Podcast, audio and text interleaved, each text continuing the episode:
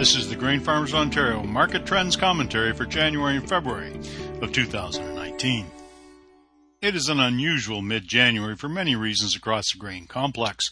One of the main reasons it's unusual is because there was no final USDA report, which was scheduled for January 11th because of the US government shutdown. Oftentimes, the January report serves as a flashpoint for market action, putting the final numbers on the previous year's crop. This year, with the USDA report canceled or postponed, all this drama has been muted. The grain futures market simply forges ahead based on information known and unknown. With USDA reports on hold, it is somewhat interesting to look at trade estimates to see where the numbers might be. The last crop numbers we had were from November when the USDA predicted 178.9 bushels per acre for corn and 52.8 bushels per acre for soybeans. This gave respective U.S. domestic production of 14.626 billion bushels for corn and 4.6 billion bushels for soybeans. Trade estimates vary as expected, but Reuters pegged both corn and soybeans to be down slightly at 178 78 bushels per acre and 51.8 bushels per acre for soybeans. That certainly doesn't have the drama of the flashy USDA report, but it does imply some difficulties in late fall harvest fields that will show up in reduced yields.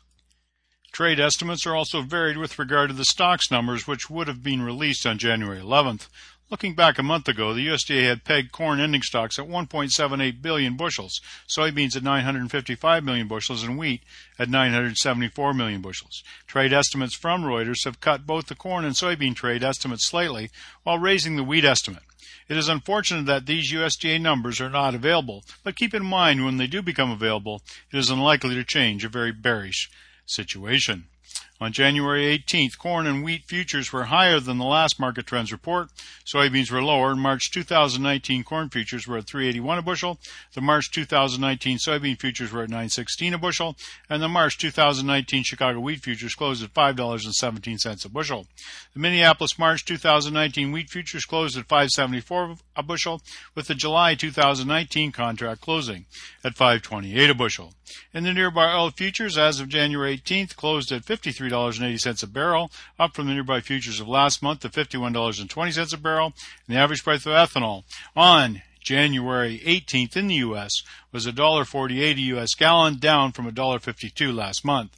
And the Canadian dollar noon rate on January 18th was 0.7541 U.S., less than the 0.7474 U.S. reported here last month. And the Bank of Canada's lending rate remained at 1.75%.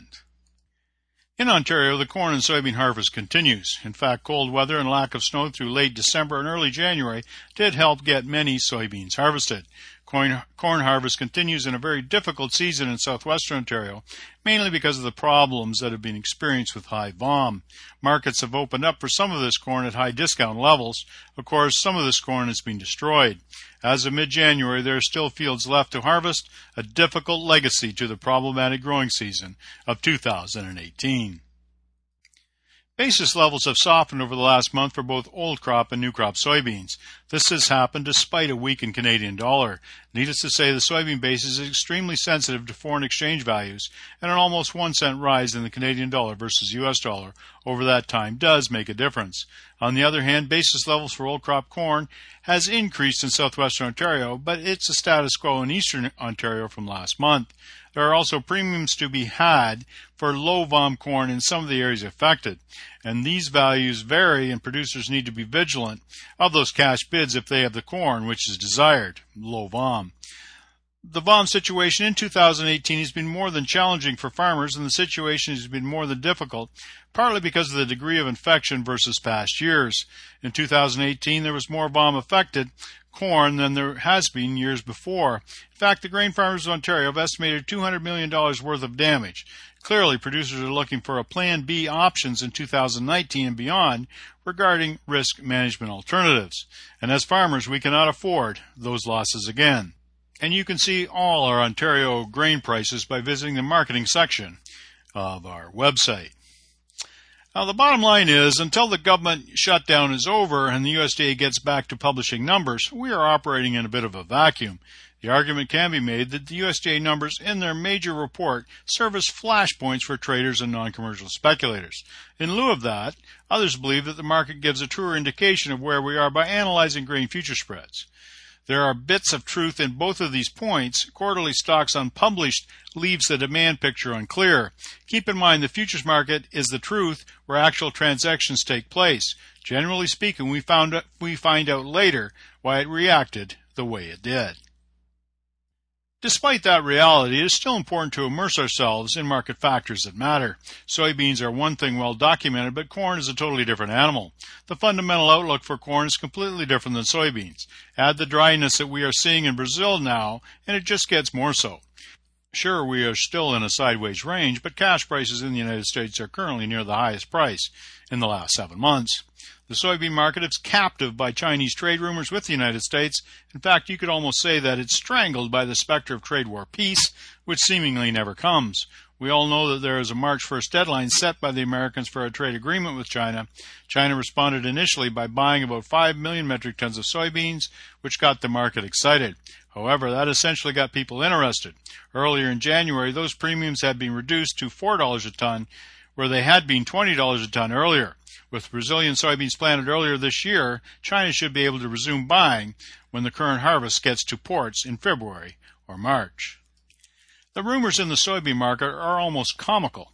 For instance, in the week ending January 18th, the Americans were said to be offering reduced tariffs on Chinese goods, while the Chinese were offering a commitment to major agricultural purchases over the next six years. Of course, the ports in the Pacific Northwest of the United States are still silent. We need real, tangible, fresh news which is credible to start the road back to normalcy in the soybean market. Now, for corn, corn is a very familiar is in a very familiar place. In essence, we've been trading sideways and range bound since 2014. There is the argument that corn futures will need to trade higher in order to garner more acres in 2019. However, this range bound time period has been difficult to break through. In the past few years, corn futures have topped out in late spring, for instance, May 29th in 2018, early July in 2017, and June 18th in 2016. Now, it maybe will happen sooner in 2019 as there will be a need to for an earlier economic incentive to encourage those corn acres to be planted. The March 2019 May 2019 corn futures spread as of January 18th was minus 8.25 cents, which was considered sideways. The nearby corn futures contract is currently priced in the 37th percentile. Seasonally, corn prices tend to trade higher into June. For soybeans, the soybean market has been extremely jittery, reacting violently on every little bit of news regarding a potential deal with China. However, there are no mass shipments of any soybeans to the Pacific Northwest export facilities in the United States. Until that happens, the market will probably react in the same ways to these Chinese trade rumors as the two governments negotiate into March 1st. Of course, no deal will be colossally bearish.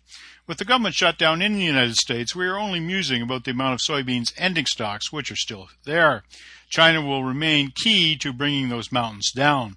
The hot and dry weather in Brazil might ultimately have an effect, but even those production estimates have decreased, we can still expect a big crop from South America.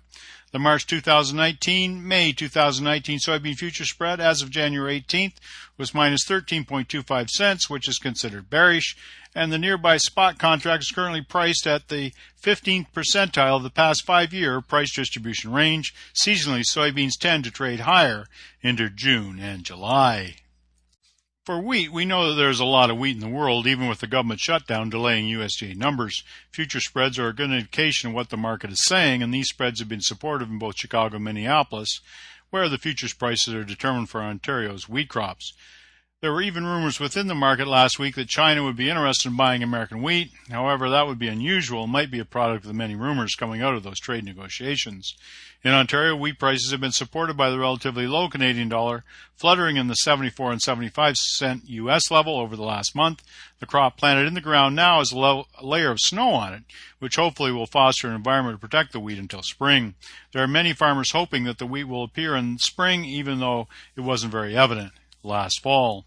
Canadian dollar remains a stimulus for Ontario cash grain prices. Generally speaking, it reacts in an inverse fashion to the value of the American dollar. However, there are always variations on that theme. Currently, with the Canadian dollar fluttering in the 74 and 75 cent range, it is in sync with the rising US dollar. Of course, foreign exchange markets have their own set of fundamentals, and the specter of a hard Brexit from the EU looms on the horizon. This would be bullish for the US dollar, which would likely weaken the Canadian dollar. If the US government shutdown continues, it will also be detrimental to the US economy. As usual, there are a myriad of factors affecting these foreign exchange values. That is one reason that flat cash grain pricing has become so popular for Ontario producers. Those flat prices in Ontario as of January 18th range from approximately $4.90 to $5.20 for a bushel of corn off the combine next fall. FOB bids would be higher with than that. Soybeans are reflecting some of their bearishness with bids of approximately $11.80 as of January 18th. Clearly, we know that basis has declined in soybeans over the last month, and we also know of the myriad of various factors affecting the soybean futures market the question we need to ask ourselves is whether that these flat prices for grain, what will they be if the Canadian dollar rises into the 80 cent level and beyond in the next eight months? In the next few weeks, we are likely to see the United States government open again, and with that, a release of the USDA final numbers on 2018. That usually is an explosive time in markets, but it may be mitigated this year. At the same time, we are likely to get some resolution, hard or soft to Brexit, which should boil foreign exchange markets. We also have the dry and hot weather in Brazil, which continues to inundate their soybean country. USDA has predicted 122 million metric tons of soybeans in Brazil, but private forecasting agencies are whittling this down. The degree of hot dry will certainly impact these markets. There is also the specter of surprises in U.S. planted acreage in 2019 coming up in that discussion when they were last heard from, the USDA had pegged 2019 corn acreage at 92 million and soybean acreage plummeting to 82.5 million. These all will remain market factors in the background as we move forward. The challenge for Ontario farmers is to immerse ourselves in all of these market factors to hone our marketing risk management plans further. The VOM situation in Ontario has added another layer to consider within our crop marketing plans. However, there is no rest as grain continues to be grown and moved in places like Brazil, Argentina, the United States, Russia, Turkey, the EU, Australia, and China. Daily market intelligence will remain key, and risk management never gets old. This has been the Grain Farmers Ontario Market Trends Commentary for January and February of 2019. I'm Philip Shaw.